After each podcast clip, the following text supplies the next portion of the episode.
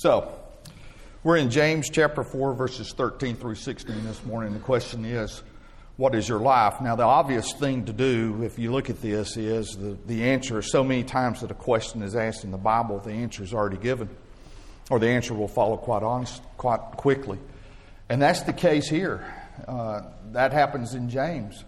However, I want to look at something a little bit different before we actually get to that point of your life is a vapor. And I want to look and really ask the question, what is your life? We know it's a vapor. We know it's quick. We know it's short. But really and truly, what is your life? And there's an excellent lesson that's taught here in these few verses, and we're going to explore those. Before we do, let's look at James. Is James any different from any other of the epistles? No. What are they? They're instructions. They're instruction manuals.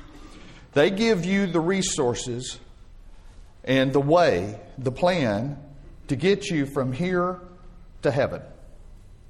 They tell you how to handle situations. They tell you things to avoid. They tell you things to do, the right way to conduct yourself out in public. And that's what they are. They're there for your instruction to tell you how to get from point A to point B. For us, the point B is heaven. There's nothing else that matters.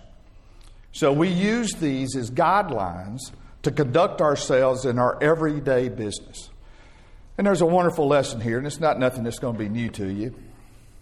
But let's go back and let's look at James. Uh, if we go to chapter one, verses two through eighteen, what does he teach us? He teaches you how to face temptations. And what advice does he give? If you lack wisdom, go to God. Ask God. If you lack wisdom, ask God. Isn't that true? Isn't that instructional? In verses nineteen through twenty-seven, it's be doers and hearers of the word. There's not just one. You're not just a hearer, and you're not just a doer without hearing properly the word of God. In two, one through thirteen, it teaches you how to treat your fellow brother or anybody else that come, you come in contact with. We put a lot of emphasis, a lot of emphasis on what people look like, how they dress, how they get to work, uh, church even. It's not a respecter of persons. Has God not chosen the poor of this world to be rich and heirs in the kingdom? Nothing wrong with money. We'll, we'll prove that in just a minute. But don't put all of your emphasis on people that meet your standard in your eye of what they look like, what they dress like, what they drive. two, four through twenty-six, faith without works is dead. Again, you can't have one without the other. three and one, a really serious warning to teachers. If you ever teach, for you know that we who teach will be judged with greater strictness. You wonder why people put so much time and effort when they stand up here? Uh, it's serious business. two through twelve, tame the, tame the tongue. It's not right for a man with one tongue to praise God and then turn around to curse man. Uh, three through eighteen in chapter three, true wisdom, we're taught, comes from above. four, one through ten, we're taught how to uh, strife among Christians, or when there's submit to God, and He will you will you and He will draw near to each other. Submit to God. eleven and twelve, speaking evil of others. There's one lawgiver and there's one judge. So when we get to four, thirteen through sixteen, what are we doing? What do we cover? James is writing about a people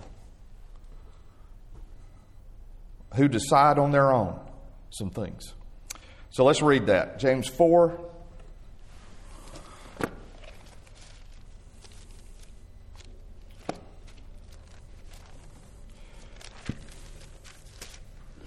James four, thirteen through sixteen. Come now, you who say, today or tomorrow we will go in such and such a town, and spend a year there and make trade and make a profit. Yet you do not know what tomorrow will bring. What is your life? For you are a mist that appears for a little time and then vanishes. Instead, you ought to say, if the Lord wills, we will live and we will do this or that. As it is, You boast in your arrogance. All such boasting is evil. So whoever knows the right thing to do and fails to do it, for him it is a sin. So let me ask the question first. Well, before I do, here, we got people that's deciding on their own when they will do what it is they want to do, where they will go, how long they will stay there, what they will do, and what the outcome of their efforts will be. So is there something wrong with planning? Is there something wrong with looking ahead? Certainly not. Turn with me to Proverbs. Go to chapter six. I mean, does God not want us to plan for the future? Inherently, is there something wrong with deciding those things? Proverbs chapter six, and starting with verse six. Go to the ant, O sluggard. Consider her ways and be wise. Without having any chief officer or ruler, she prepares her bread in summer and gathers her food in harvest. How long will you lie there, O sluggard, when you will arise from your sleep? A little sleep, a little slumber, a little folding of the hands to rest, and poverty will quick will come upon you like a robber, and want like an armed man. What's he saying? You cannot. God does not want you to live with no motivation and no planning. That's not God's desire, for you to live with no motivation and no planning. In verse eight of that reading that we just had, uh, where it says, she prepares her bread in summer and gathers her food for harvest, talking about the ant, the lesson, it's good to plan ahead. Why? If God's desire is for you not Uh, to live with no motivation and, or no planning. His desire is for you to live with motivation and planning. Watch six and eight say that uh, we should plan ahead. For what reason? It's real simple. It's so that you'll have order and balance in your life. Why do I need order and balance? Because chaos eats your energy up. Chaos keeps you from focusing on things that are important. Chaos keeps you stirred up emotionally. You can't think straight. You're always dealing with the things that are tumbling around. Order and balance. Motivation. Planning. God's desire. Turn with me over to Proverbs chapter twenty-seven.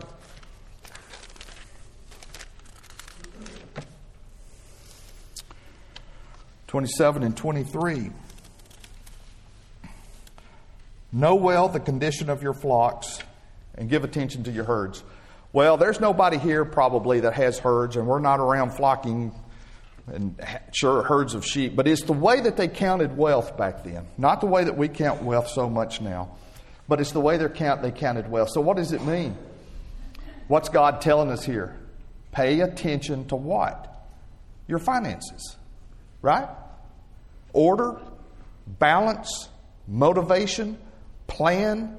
Pay attention to your finances. Look at Proverbs twenty-one and five.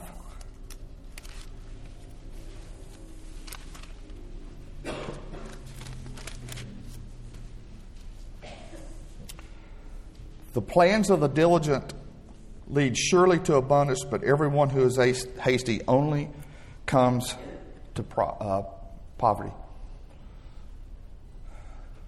There's nothing wrong with making a profit, folks. Planning and diligence can lead to a profit. It's okay. It's okay to make money. It's all right. Matter of fact, if you'll look at Luke fourteen and twenty-eight, we kind of bring everything into together here. Luke fourteen and twenty-eight.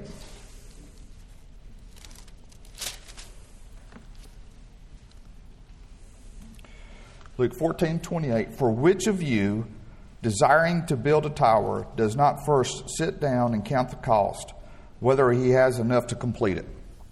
Okay? fourteen and twenty-eight, Luke fourteen, twenty-eight.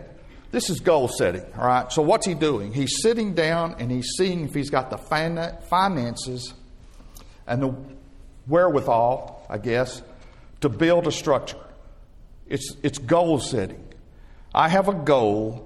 I want to set, uh, build a building, Do I have the resources that I need to get this building done? Not necessarily out of your own money. Perhaps there's, you know, financing involved. But it's planning, and it's goal setting. It's motivation. It's God's desire for order and balance in your life. How about First Timothy five and eight? You're set to take care of your own. So how are you going to do that if you've had chaos? If you had disorder? If you haven't paid attention to the finances? Assuming you have finances. May not be your lot, which we'll talk about. You're to take care of your own. How are you going to do that if you haven't planned? Some of you, too early maybe, you're thinking. But uh, you've got... Some of you have parents in this room that one day you're going to be responsible for. And if you don't, they're somewhere. You better start thinking about that. I know you're planning for your future, and you've got things that, goals that you're setting, I hope, plans that you're making. But somewhere along the way, those plans and those goals, you need to be thinking far enough into the future. Remember, order and balance, planning, and motivation. You're responsible for taking care of your own. There's nothing wrong with planning. God doesn't tell us that we shouldn't plan. I just laughed when I looked at Frank because somebody's got to take care of him. I mean, God bless you, brother. I know. It's really the older one's responsibility. It's his problem. Sorry. God wants us to plan for the future. Planning, planning, planning. But let's talk about it. God's plan, God's will. Your plan, God's will. They go hand in hand. They're jointly connected. God's plan is there. But we have to discuss God's will. And it's bigger than us, isn't it? Much. We don't control it, really.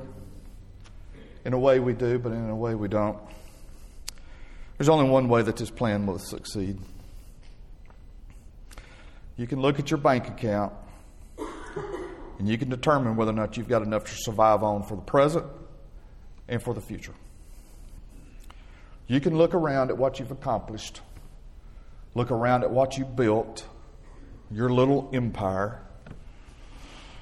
You can admire what you live in, and you can admire what you drive. But if you're not careful, you're making the same mistake as the people in James were. God's teaching in the Scripture is between two extremes. God's teaching in the Scripture is between two extremes. Never setting goals and setting goals with no thought of God. Setting goals, setting goals with no thought of God. The problem in James four and fourteen is what? God is not mentioned. God is not prayed to for those plans. No consideration for what God's will was. So you've got plans. You have to make plans. So how do you plan? What is it that you can do that puts you in line with what God's plan is and puts you within God's will in those plans? There's two different things, in my opinion. One's concrete, one's solid, one's already been executed. The will part is, how do I get there? How do you plan for the future? Well, let me say this. I don't know if anybody in here... Well, let me give you an example. In, in what I do, we have to plan. So there's a corporate plan. Somebody upstairs in the glass tower, they develop a plan. They say, this is what we want. This is what we want to do. The We have to return every year shareholders' profit. We have to, we have to pay the shareholders every single year. And this is what we want to do. Well, that's broad. That's the big umbrella. So it starts to trickle down. It goes down to the next level of management. This is what we want to do. What are you going to do to get us there? So we've got all these divisions that, that we have in our company. So everybody in there starts taking a piece of this and start looking at their part of the pie. So they develop a plan that works with this plan, the, with the overall corporate plan. But their plan's developed by going down to another level and going, this is what we want to do. How are we going to get there? What are you going to do to contribute to it? It trickles on down all the way down to me. Man, I'm just a rep. I'm in a territory.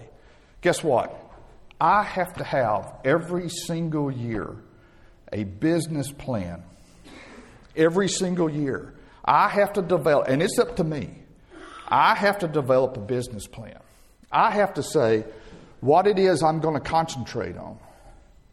What it is I'm going to do. How I'm going to go about doing it. Sound familiar, right? Everything that I'm doing, I've got to put into a plan. Everything I want to do or everything I don't want to do, I've got to put into a plan. Guess what happens next? We've come all the way down. Now we're going all the way back up. I have to stand in front of three people higher up than me. I have to present a business plan every year to three people who are absolutely going to chew you up. You better be ready. When I stand in front of these people and I say, this is a particular segment that I want to concentrate on this year, you better be ready. They may come back to you and go, why are you putting so much effort into a segment that the indices indicates are not going to spend any money this year? You got to know this. They will chew you up one side and down the other. And it's for what reason? Well, I, I, I used to think it was just to embarrass you. But I mean, I've been doing this for a long time, and it's a, it's a sweaty process for me. Doesn't seem to bother them too much, but for me it is. You're standing in front of a group of your peers with a board standing in front of you, and they start popping off stuff to you right and left. Why are you doing this? Why are you not looking at this? Well, if you're doing this, how come you're not doing that? Aren't those two connected?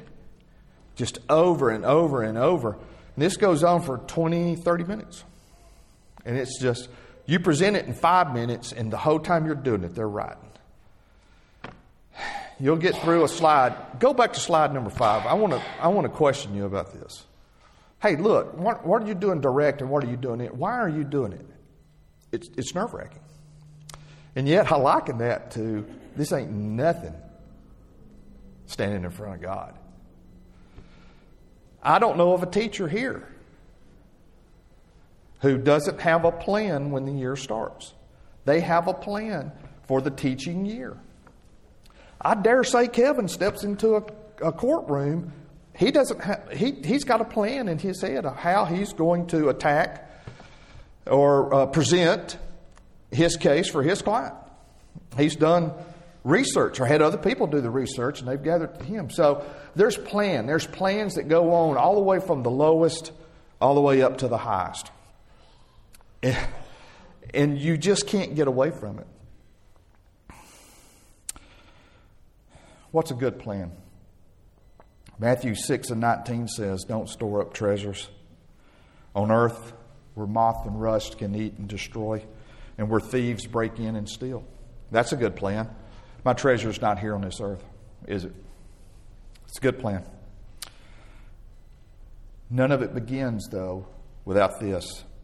And there's comfort in these words when you read them. In Matthew chapter six, verse thirty-three through thirty-four, Jesus says, but seek ye first his kingdom and his righteousness, and all of these things will be added to you. What things? Comfort, riches, a society where we all get along, where there's no meanness, where people are considerate of each other, comfort and ease.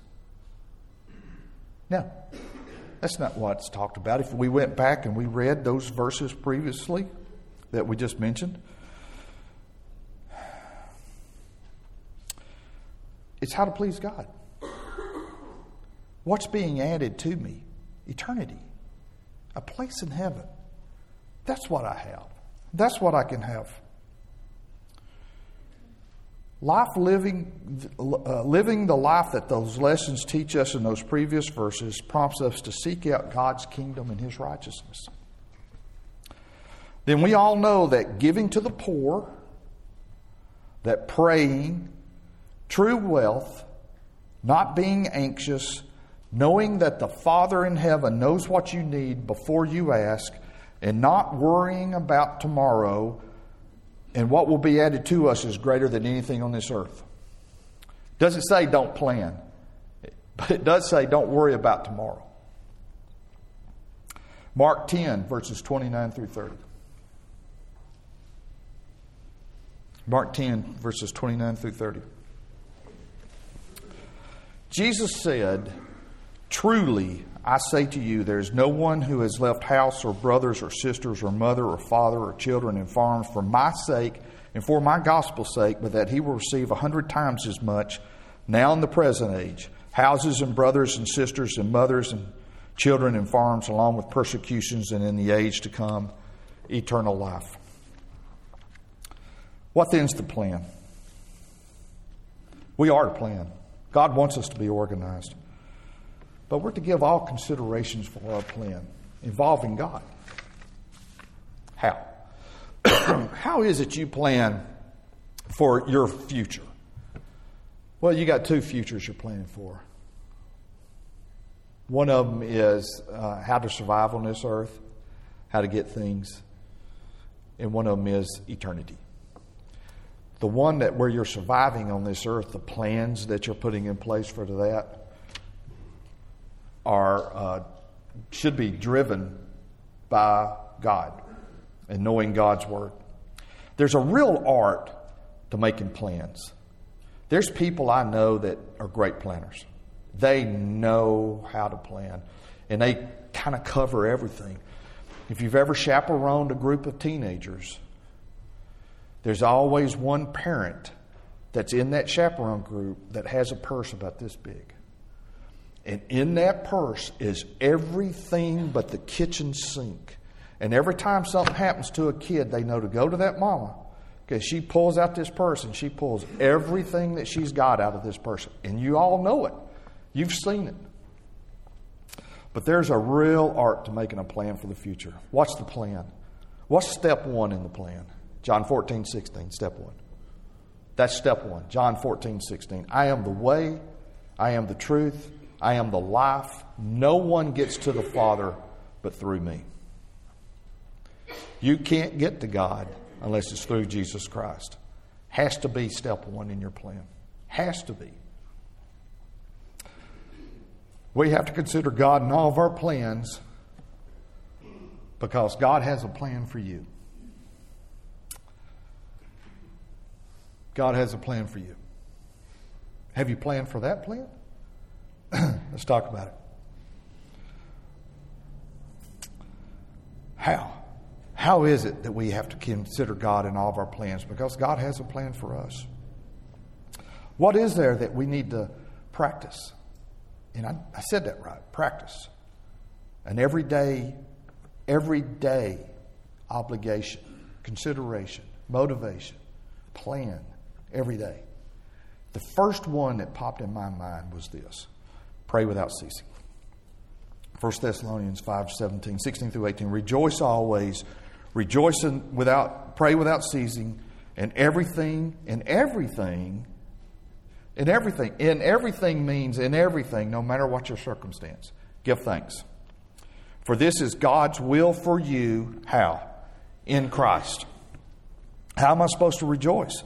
Philippians four and four says, rejoice in the Lord always. Again, I will say rejoice. Three and one in Philippians says, rejoice in the Lord.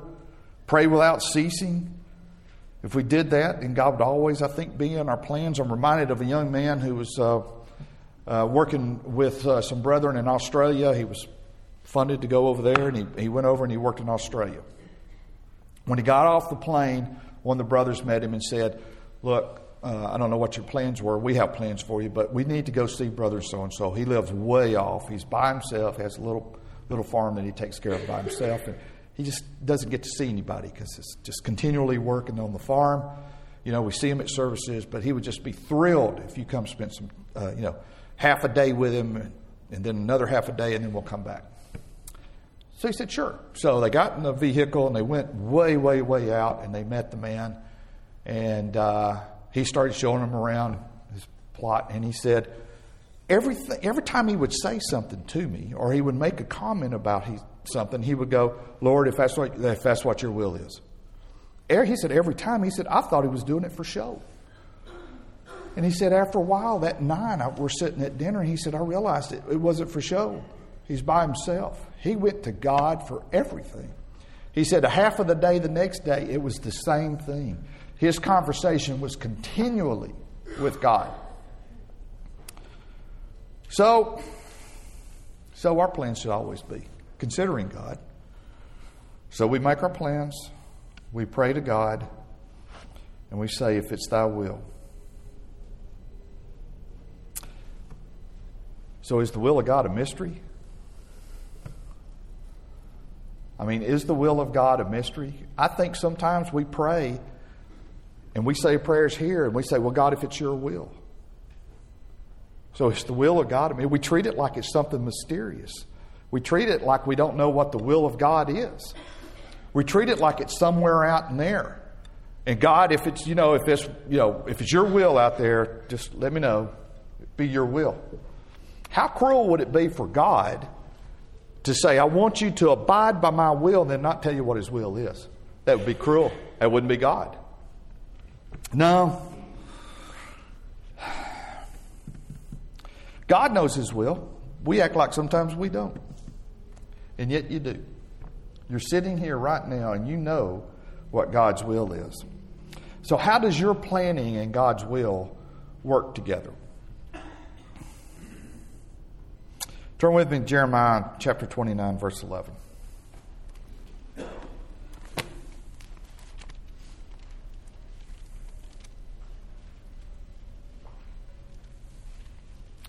Jeremiah chapter twenty-nine, verse eleven. Plan and will. Order or chaos. Jeremiah twenty-nine, eleven. For I know the plans I have for you, declares the Lord. Plans for welfare and not calamity, to give you a future and a hope. Oh, that's comforting. God has a plan for you. To give you a plan for a future and a hope, which you have through Jesus Christ. This shouldn't scare you, but I'm, I'm, it, it does. It scares me. God had a plan for you. Paul wrote in Galatians one and fifteen, God had a plan for you before you were born. But when God, who had set me apart from my mother's womb and called me through his grace, was pleased to reveal his Son in me so that I might preach him among the Gentiles. God knew what Paul could do. Now, it's up to Paul to answer the call. But God knew, and God's plan included Paul, who was a persecutor of the Christians, to preach to the Christian or to the Gentiles. God knew. God knows who you are. God knows that uh, he has a plan for you. And let me say this. I don't care what your... Uh, I'll get to that in a minute. I'm sorry. Defer to God's will by surrendering your will. In Romans twelve, one through two, one and two, we read this all the time. Romans twelve, one and two. Therefore, I urge you, brethren, by the mercies of God, to present your bodies a living and holy sacrifice acceptable to God, which is your spiritual service of worship. And do not be conformed to this world, but be transformed by the renewing of your mind, so that you may prove what the will of God is, acceptable and perfect. Defer to God's will by surrendering yours. Trust in God's judgment. Defer to God's will. First Peter four and ten. Utilize, listen to this, utilize your skill set. Each and every single person sitting in this audience has a skill. God knows what your skill is.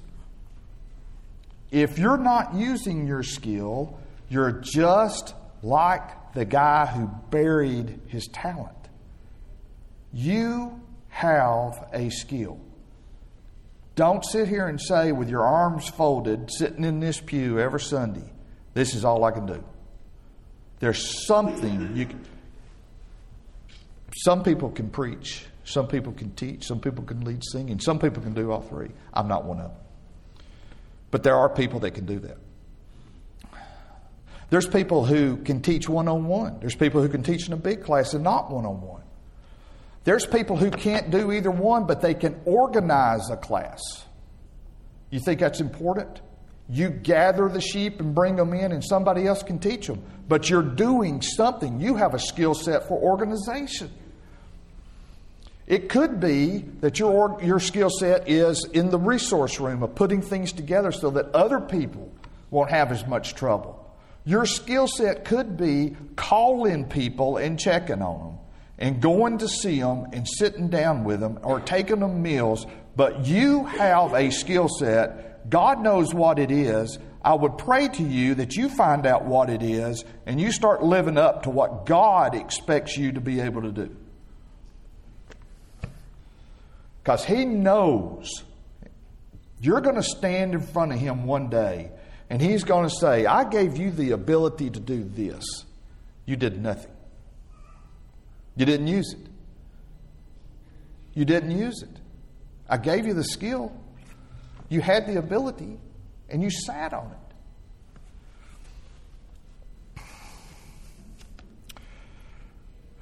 Ephesians four and eleven, and He gave some apostles, we're talking some prophets, some evangelists, some pastors, some teachers, some do this, some do that, some do this. Somebody can do something somewhere. You have the ability to do something. Get out of your seat, get out of your comfort zone, and go to work. It's not going to come to you every time. Sometimes you have to go looking for it.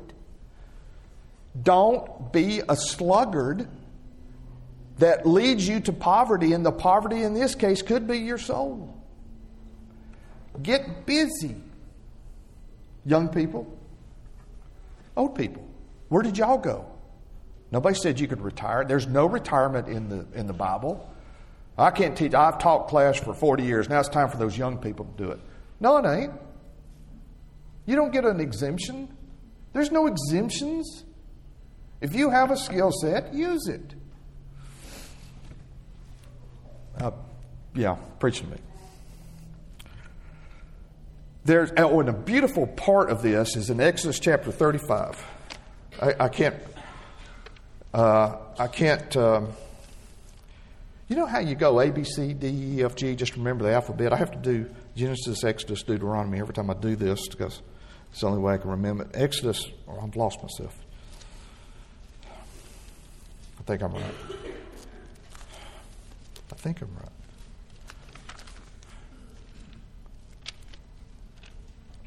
All right, I want to go to Exodus chapter thirty-five. Perfect example of something. thirty-five and thirty. Follow me. Then Moses said to the people of Israel, thirty-five and thirty, Exodus thirty-five. See, the, the Lord has called by name Bezalel, the son of Uri, the son of Hur, of the tribe of Judah, and He has filled him with the Spirit of God, with skill, with intelligence, with knowledge, and with all craftsmanship, to devise artistic designs, to designing gold and silver and bronze, and cutting stones for setting and carving in wood for every work and every skilled craft. And He has inspired him to teach both skill to every sort of work done by an engraver or by a designer or by an embroiderer in blue and purple and scarlet yarns and fine twined linen or by a weaver, by any sort of workman or skilled designer. This man got it all. But he's teaching other people to do it. That could be you. You could be the one receiving the teaching. You know what? Submit to God's sovereignty. Proverbs three, five, and six. Trust in the Lord with all your heart and do not lean on your own understanding. In all your ways acknowledge Him and He will make your path straight. Defer to God's will. Utilize your skill set. Submit to God's sovereignty. First Thessalonians thirteen, one through three and seven and eight and continuing on in that chapter. First Thessalonians thirteen. We could read all of that. I'm going to give you a synopsis. Stay committed.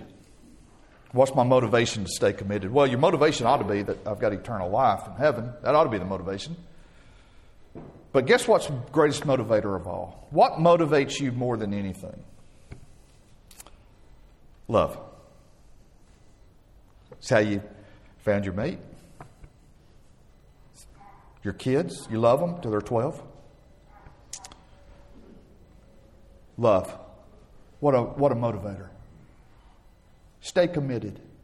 Don't give up. We've had a lot, not just here, everywhere. I've been out and I've, I've talked to other congregations, and and there's trouble everywhere in the church, folks. There's there's people that's been faithful for a long, long time, and they're just they're falling off. They're they're living a life of sin. They're giving things up. They're just they're leaving, and they don't have any regard for it. That's not your case. You're not that person. You're not those people. Even and, and these are people that's been in church their whole life. Stay committed.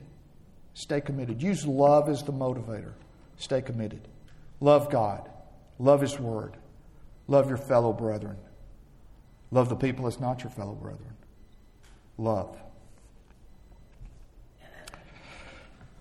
But what's the will of God? So what's the will of God? There's more than one verse that talks about the will of God. I'm going to go to a couple of them. But the will of God. Here's the will of God. First Thessalonians chapter four, verses one through four. In verse three, First Thessalonians four, one through four. In verse three, it says, okay, verse three, First Thessalonians four, one through four, it says this, for this is the will of God. Well, that's pretty clear.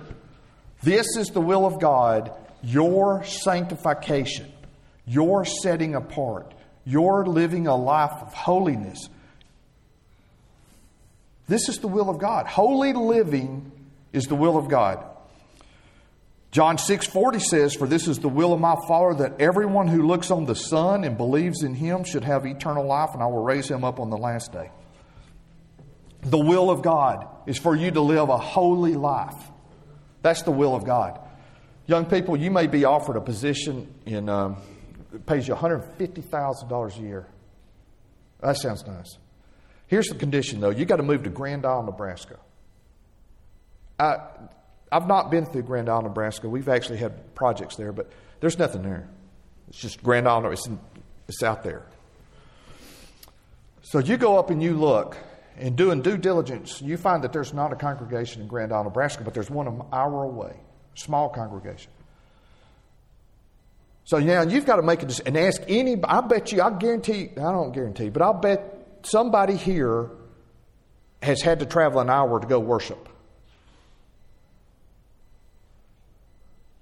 I, I, I, I'll, I'll almost say that. There's somebody who's lived in a place that had to get in their car, pack everybody up, and go an hour away to go find a sound congregation. That's difficult. Now you're in Grand Isle, Nebraska. You know what winters are like? So you got an hour's drive there. You got a two-hour class. You got an hour's drive back. You just ate up four hours of your day on Sunday. So you got Sunday night. So if you come home, you've got to travel back another hour. That don't make sense. So you just spend all day in this little town, wherever it's at. A lot of commitment here. Then you got Wednesdays. And then you got wintertime travel where you can get whiteouts just like that. Are you are you sure? one hundred fifty thousand dollars there is like super rich here. Is that really the commitment? Now, if you go out there and they say to you, of course, what's going to happen is first thing that's going to go is Wednesday nights. Can't make it. It's the first. The next thing to go will be Sunday nights. It's a lot of effort. So now you're down to Sundays. And how long will it be before Sundays just not a factor. So what if you go out there and you do that, and that's the conditions. But what if the conditions are, brother, we're so glad you're here. We're looking to start a work in Grand Isle, Nebraska. Perhaps for you, this is God's will. It's righteous living. So investigate. one hundred fifty thousand dollars on the top, that's great money. At what cost? Or at what profit? The profit may be you have the ability to reach souls. Or the cost could be that you lose yours just for money. First Thessalonians five and eighteen. If we were to read that, and we're not because of time.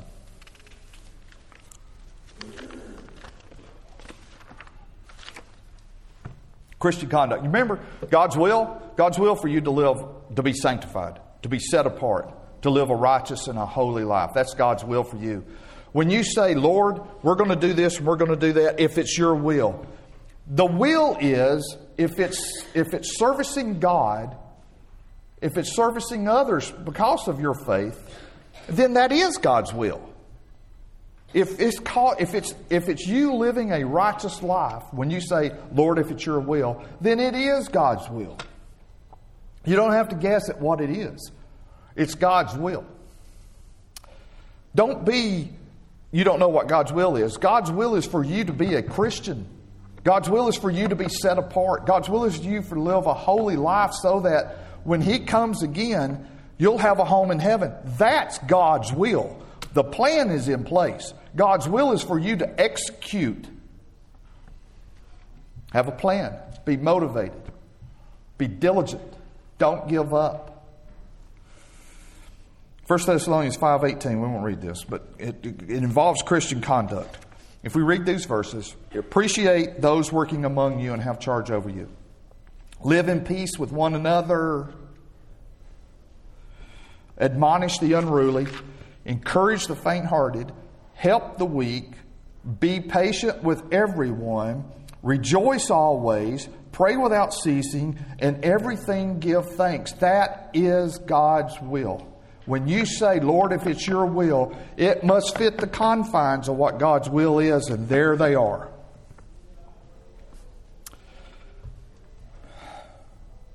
Uh, I, I have more, but we're, we're, we don't have time to get into it. And I want to appreciate your attention this morning. Remember that next week we, we get Kevin, and, we, and we're anticipating. It's got to be a story, right? He's been with his family. So thank you so much. I appreciate your attention and your following me this morning. If you have anything that you want to say about this that you think I'm wrong or you want to question, please come to me. And uh, uh, we'll, we'll begin our services here in just a minute. Thank you.